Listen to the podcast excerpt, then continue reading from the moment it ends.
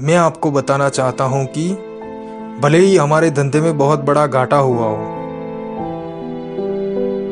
चाहे हम में कितनी ही सेल्फ नेगेटिविटी क्यों ना हो, हमें कोई भी काम में सफलता नहीं मिल रही। पर क्या इन परिस्थितियों से ही हमारे जीवन का अंत आ जाएगा? क्या आत्महत्या ही सभी समस्या का हल है?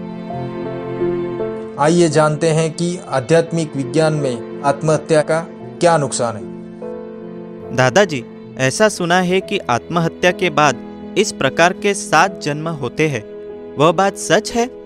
जो संस्कार पढ़ते हैं वे सात आठ जन्म के बाद आते हैं। इसलिए ये कोई बुरे संस्कार पढ़ने मत देना। बुरे संस्कारों से दूर भागना। हाँ यहाँ चाहे जैसा दुख हो तो वह सहन करना, पर गोली मत मारना, आत्महत्या मत करना। आत्महत्या करने का हेतु क्या है कि संसार के कुछ दुख आ गए तो सहन नहीं कर पाता है। इसके लिए छूट गए तो अच्छा शांति हो गई।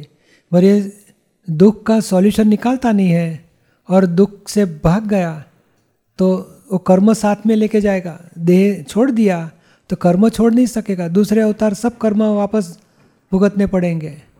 तो इसका मतलब है कि जो दुख आए, थोड़ा टाइम निकाल दिया तो धीरे धीरे संजोग अच्छे मिलेंगे सॉल्यूशन आ जाएगा। तो बुरा टाइम आ गया है तो दुखी नहीं होने का। नहीं, हे भगवान भगवान की भक्ति करो, प्रार्थना करो। हे भगवान, मुझे शक्ति दो। ये बुरे संजोग आए, समता भाव से पूरे करो, ऐसे मुझे शक्ति दो। और देह छोड़ दिया तो कर्म साथ में लेके जाएगा। देह इधर रह जाएगा, कर्म साथ में आएँगे।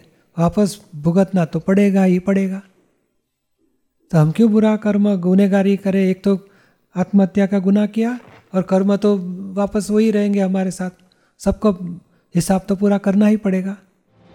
अगर हम हताश हैं तो याद रखिए कि यह जीवन का अंत नहीं। कई महान व्यक्तियों के जीवन में भी कठिन परिस्थितियाँ आई थी, पर उन्होंने उसका डट के सामना किया।